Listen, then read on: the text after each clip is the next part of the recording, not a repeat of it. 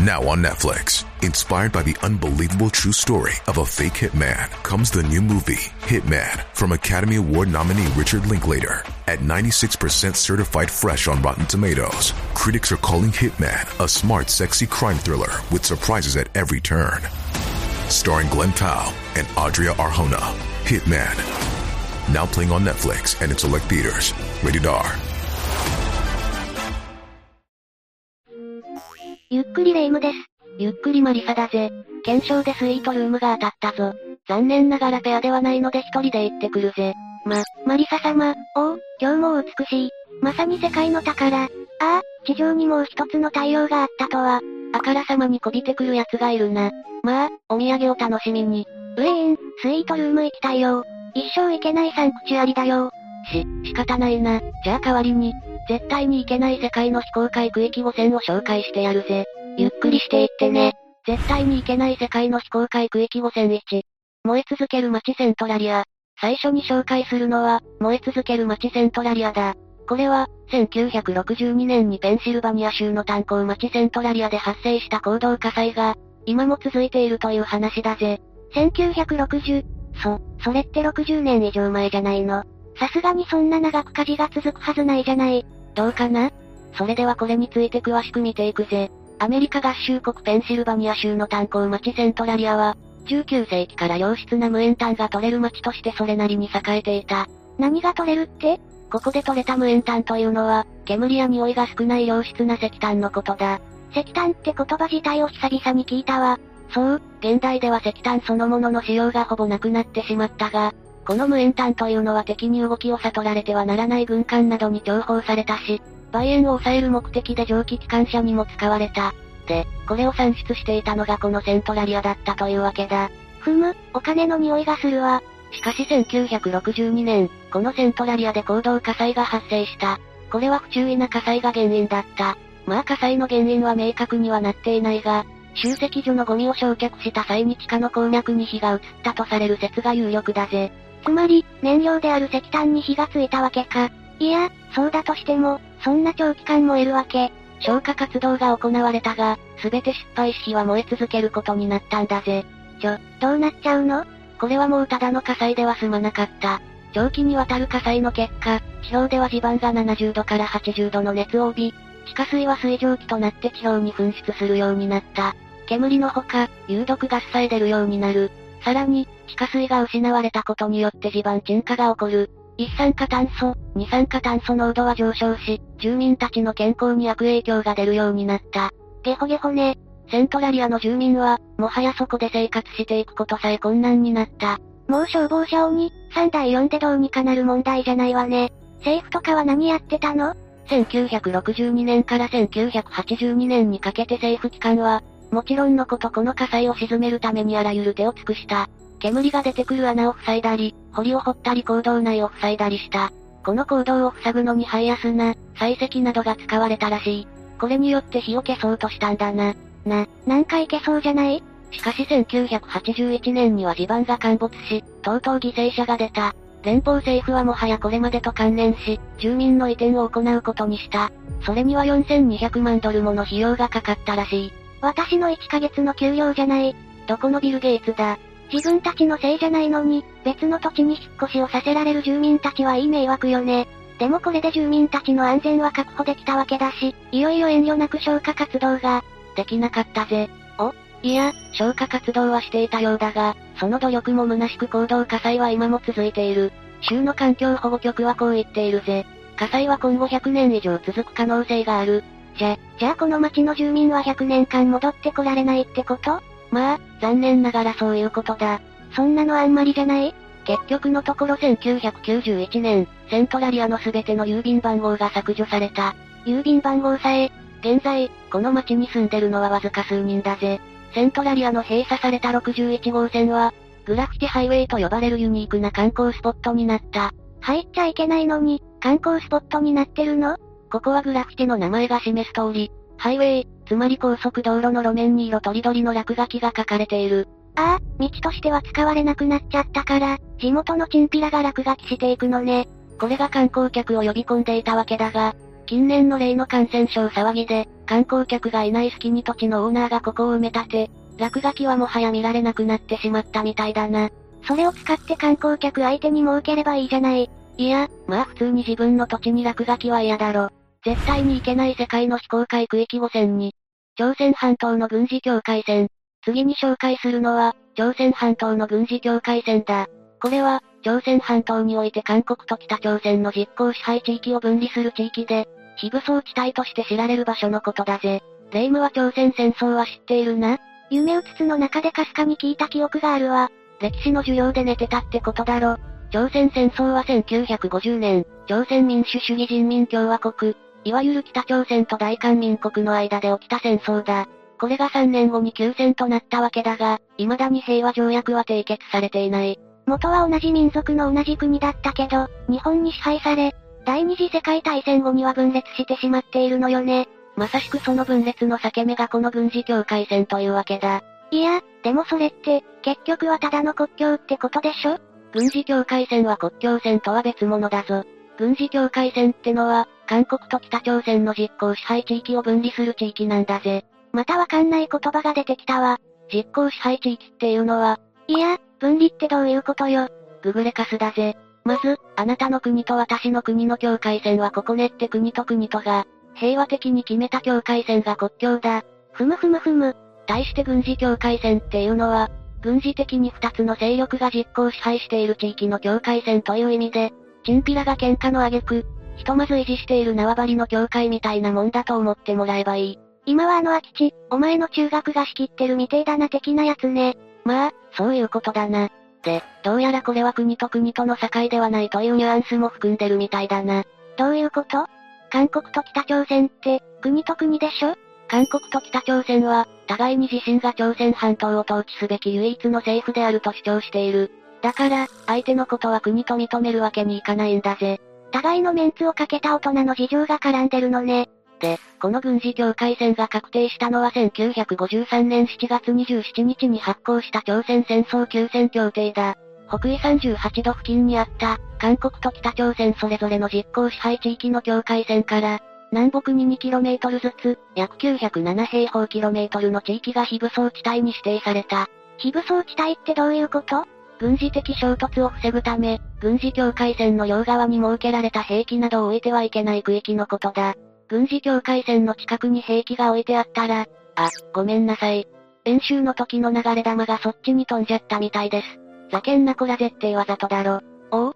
やんのかこら、やるならそっちが先に手出したことになるぞ。みたいに、またすぐ戦争が再開することになりかねない。マリサ、なんかストレス溜まってるの？つまり、この非武装地帯は南北の緊張関係を象徴する場所であるわけだが、一方で、和平の糸口でもある。和平ってどういうことよ？ここでは南北の当局者会談がしばしば開かれている。つまり、対話の窓口としても機能してきたんだ。なるほどね。2000年にはここで、分断後初となる南北首脳会談が開かれた。割と最近の話だと、2018年にもここで南北首脳会談が行われ、平和協定の締結や北朝鮮の核開発問題などについて議論されていたぜ。なるほどね。二つの国にとって超重要なものっていうのは分かったけど、いまいちどんな場所か、イメージが持てないのよね。何せ線予選、アスファルトに白いチョークで引いてあるとかそんな感じなの？よし、じゃあここからは実際に、軍事境界線がどのようになっているのかということについて見ていくぜ。潜入開始。まず、ここには韓国軍、朝鮮人民軍などの兵士が出入りしているわけだが、武器の持ち込みは拳銃などの軽武装に限られる。全く持ち込んじゃダメってわけでもないんだ。ただ、戦車などの銃火器は禁止されているんだぜ。みんなも、ここに来るなら戦車はお家に置いてきてね。何重にも張られた鉄条網によって南北両側から出入りが禁止されており、開発事業も禁じられている。兵士を相手にしたコンビニとかも建てちゃダメってことね。実はこれが意外な効果をもたらしている。なになに？みんなコンビニ弁当食べないから健康になるとか？実はこの非武装地帯は野生の鳥類の楽園となっている。なぜに？タンチョウやマナズルなど絶滅が懸念される鳥類の保護区となっているからだ。まあ、開発もできないし、ちょうどいいっていうのもあるんだろうな。ここでは6000種以上の動植物が確認されており、その中には絶滅が危惧される106種が含まれているとされているぜ。なんてこと、戦争と隣り合わせの場所が、動物たちにとっては平和な楽園だったなんて、皮肉な話だぜ。絶対に行けない世界の非公開区域5003。グアンタナモ収容所。次に紹介するのは、グアンタナモ収容所だ。これはキューバにある収容所に、対テロ戦争で捕らえられた外国人が収容されているという話だぜ。なんかグアンタナモって、ハリウッド映画とかでたまに聞くわよね。そう、結構有名だよな。このグアンタナモ収容所があるのは、キューバの東端にあるカリブ海だ。キューバ？アメリカの施設ってイメージがあったけど。そう、これが結構根深い話でな。まず、この場所はキューバからアメリカが100年以上前から借りている湾岸基地なんだ。1903年アメリカはキューバからこの場所を租借した。よく噛んで食べたわけね。借りたってことだぜ。でもキューバってなんかソ連寄りでアメリカの敵っていう印象があるんだけど、そんな基地とか貸してくれるもんなの？いや、当初、アメリカとキューバの関係は良好だったんだ。そもそもキューバはスペインの植民地だったが、ここを自国のものにしたいアメリカはキューバの独立勢力を支持し、スペインと開戦した。これが米西戦争だ。戦争に勝ったアメリカは、事実上キューバを支配下に置いた。1902年にキューバが独立する。この流れで租借された場所に作ったのがグアンタナモアメリカ軍基地だ。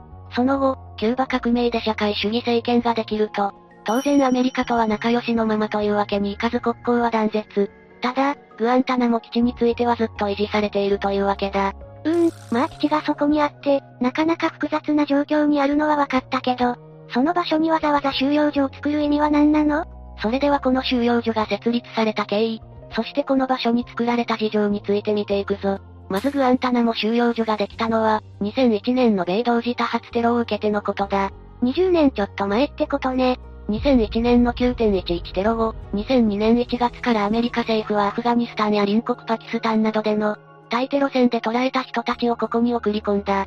最盛期の収容人数は、なんと600人以上になったんだ。いやどうして外国人のテロ容疑者をわざわざ外国から借りてる場所に？それはな、ここでならアメリカ合衆国憲法を守る必要はないからだぜ。ここはあくまでも借りている土地だから、主権はキューバにある。だからアメリカにとっては国外であり、被疑者の人権を保障したアメリカ合衆国憲法は適用されない。まあそうかもしれないけど、そのため、捕らえたテロ容疑者の人権は保障しなくてもよい。そんな無茶苦茶な論理があってたまるか。まあそういうわけでここではアメリカの国内法が適用されず、軍法が適用されている。またブッシュ政権の解釈では、拘束者は戦争捕虜の待遇を決定した。ジュネーブ条約が適用されない適正戦闘員なんだ。つまり被疑者としての人権は愚か、捕虜でもないから、捕虜に認められた権利も適用されないってことだ。おい、法に抜け穴ありすぎてスカスカじゃない。もはやスポンジよ。まあ、本当にレイムの言った通り、無茶苦茶な論理だよな。それって、結構ひどい扱いを受けてるってこと？ちょっとだけここでの囚人たちの扱いに触れるけど、これが結構不穏な話なんだぜ。彼らはオレンジ色のジャンプスーツを着用し、目隠し、口かせ、足かせをつけられたままで行動させられることもある。見当たらないわ。唐突に何を探してるんだ？人権のかけらよ。そんなとこにあるはずもないぜ。ここではアフガニスタンやイラクなどで逮捕した容疑者らを適切な手続きなしに拘束し、拷問していると批判されてきたんだぜ。そもそもここでは司法手続きなしの尋問が行われ、すべての行動は監視されている。また、ここでの体験を式にまとめた元囚人によれば、手錠をかけて宙吊りにされる。20時間以上冷たい部屋の中で同じ姿勢を要求される。そして女性の兵士による性的な暴行まであったそうだ。それ、YouTube をバンされるレベル。彼はこれによって、アメリカ政府の書いた自白調書にサインしてしまったらしい。これ、21世紀の話よね？まあそういう感じで、当然ながらこの収容所そのものの存在が非難の的になっており、オバマ元大統領は閉鎖命令を出した。じゃあ今はないの？いや、その時には連邦議会の反対もあり閉鎖への動きは停滞した。バイデン政権も任期中の閉鎖を目指しているとされるが、なかなか困難だということだぜ。合衆国憲法が泣いてるわね。絶対に行けない世界の非公開区域5004。ガザ地区の密輸トンネル。次に紹介するのは、ガザ地区の密輸トンネルだ。これは、パレスチナガザ地区に秘密のトンネルが存在していたという話だぜ。ガザ地区って、よくニュースとかで聞く言葉だけど一体なんだっけ？ガザ地区というのは、パレスチナの一地域の名前だぜ。この辺りではユダヤ教徒のイスラエルと、イスラム教徒のパレスチナが古くから争いを続けている。ガザ地区はイスラエル側からたびたび攻撃を受けており、天井のない牢獄とまで呼ばれているんだぜ。なかなか過酷な環境のようね。で、この話はその中でもラファという町にあるトンネルに関するエピソードだ。いや、トンネルなんて、どこの国にもあるでしょ？これは霊夢が考えてるようなトンネルじゃないぞ。なかなか奥深いんだ。トンネルだけにね。2006年3月のこと、ハマスがパレスチナの総選挙で勝利した。よくわかんないけど、アイドルグループのセンター決めるみたいなことかしら？そんなわけないぜ。ハマスというのは、イスラム教の教えに基づいて社会を築くことを目標としている。いわゆるイスラム原理主義組織でこのガザ地区を中心に活動し、自爆テロなどの手段によってイスラエルと戦い続けているぜ。それって結局はイスラエルと戦ってるパレスチナ全体の意向に沿ってのことでしょ？いや、ハマスというのは、パレスチナの中央政府を支配しているファタハとは別路線なんだ。なぬ？ファタハは世俗的な政権で、イスラエルとの対話を重視しているのに対し、ハマスはイスラム原理主義を掲げ、バチバチにイスラエルと武力で争っている。つまり、ライバルのアイドルグループとコラボとかしてるのがファタハで、ライバルのアイドルグループのスキャンダルを週刊誌に売りまくっているのがハマスってことね。嫌だなそんな芸能界。まあとにかく、そのハマスが総選挙に勝って勢力を伸ばしたことで、パレスチナ側のある勢力が調子こいてイスラエル兵士を誘拐した。その報復として、イスラエル軍はこのラファという町をミサイル攻撃したんだぜ。相変わらずバチバチやってんなおい。で、フランスの取材班が国境地帯に潜入し2005年9月にイスラエル軍がガザ地区から撤退した後、あることを突き止めた。出た、ライバルグループのスキャンダルを。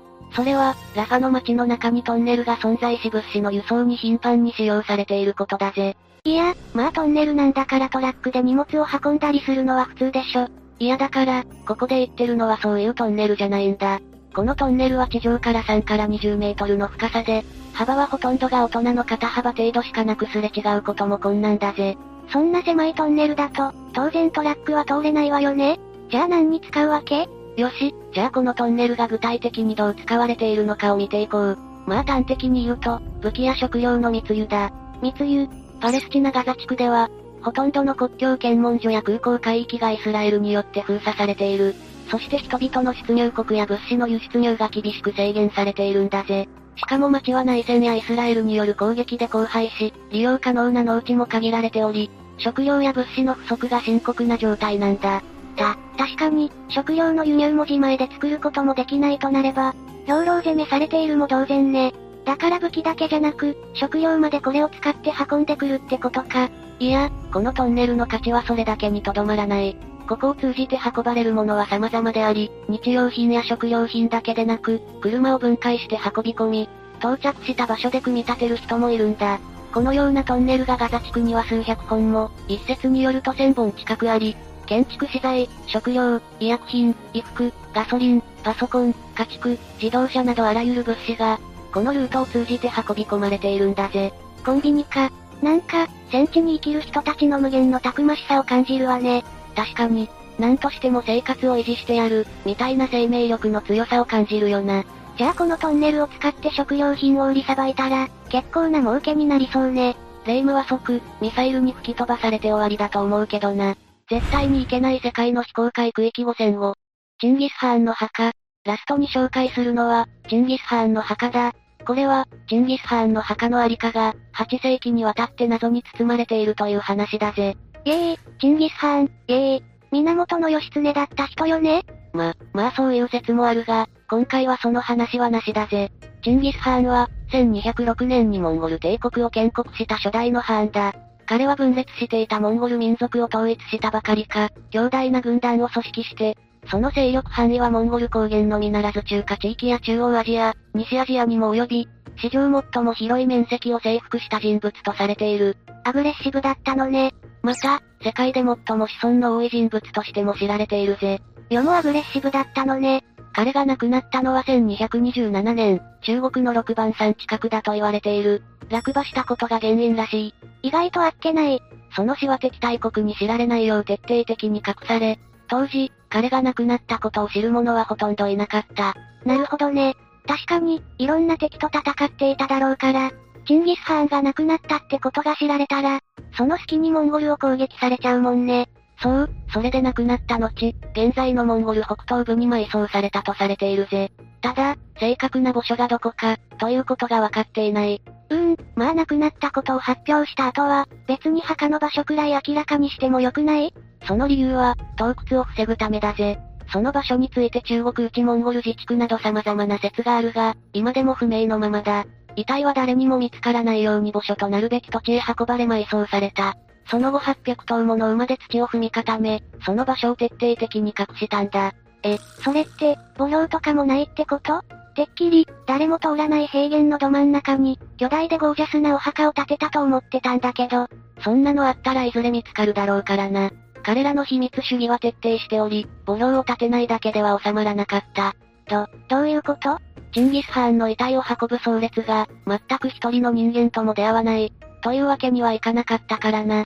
だからその出会った人たちにも、ある方法で秘密を守らせたんだ。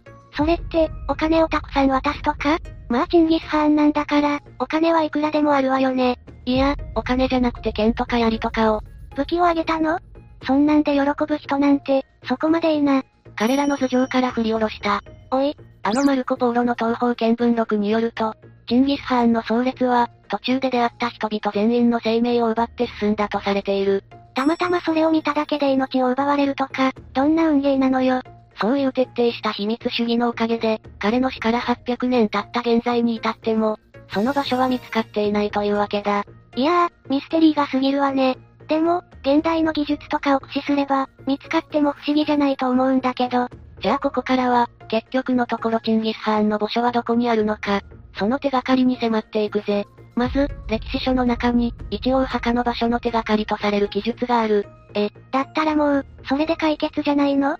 そんなことはなくて、具体的な場所は書いていないんだ。ラシード・アッティーンという歴史家が書いた修士によれば、チンギス・ハーンが若い頃、草原に一本だけ、ポツンと生えている木を見つけた。そして側近たちにこう言ったんだ。私が死んだら、この木の下に埋葬してくれ。これは有力な手がかりね。ということは、草原にポツンと生えている木を見つければ解決ね。のび太の家の近所を探すみたいなノリで言うな。そんなのモンゴルにいくらでもあるだろうし、木が当時のまま残ってるとも限らないだろ。で、モンゴル国立歴史科学アカデミーのポンツァグ教授は、ブルハンハルブンに埋葬されたと主張しているぜ。ここは、チンギスが幼い頃に過ごした場所だし、モンゴルではもともと、遺体はその人物のふるさとに埋葬するという習慣があった。これもこれで有力なようね。で、その場所を地中レーダーで調べてみたところ、人工物があることが分かった。その形は棺のようだったとのことだ。いや、ただそれだけだと、別の人物の墓である可能性もあるんじゃない？まだあるぞ。その場所で採取された瓦の破片を年代測定したところ、ちょうどチンギス・ハーンの時代のものだったんだ。決まりじゃない。ただ、モンゴル政府はこの場所でのこれ以上の調査を許可していない。じれったいわね。砂遊びしてるふりして掘ってやろうかしら。モンゴルの大草原に放置されるぞ。ちなみに、別口で有力な証言もあるぜ。証言？当時の目撃者の記録とか？いや、チンギス・ハーンの子孫からの情報だ。その人物はチンギス・ハーンの末裔とされる女性で、中国の大連に住んでいる。彼女は民間の歴史研究者にこう証言している。チンギス・ハーンの墓は四川省の関西チベット族自治州にある。ここを調査したところ、証言と一致する洞窟が確認されたんだ。そこは山間部にある洞窟で、その場所に何があるかについてまで彼女は詳細に話している。何があるの？当時の戦利品や書籍などの財宝だ。それは興味ある。さらに、その洞窟内にある複数の穴の一つにチンギス・ハーンが眠っているらしい。彼の遺体はミイラ化した状態で保存されている、とのことだな。もしその条件が裏付けられることがあれば、800年にわたって、祖先の秘密を語り継いでいたってことになるのかしら？ラピュタを受けみたいなことしてるわね。なかなかのロマンだよな。というわけで、今日は世界の非公開区域について解説してきたぞ。絶対に行けないからこそ、行ってみたくなるのが人情ってもんよね。で、マリサ、スイートルームのことなんだけど、これよく見たらペアだったから。やったー、憧れのスイート。お母さんと行ってくるぜ。親孝行か。というわけで、今日の動画はここまで。動画が面白かったら、高評価とチャンネル登録をお願いします。最後までご視聴いただきありがとうございました。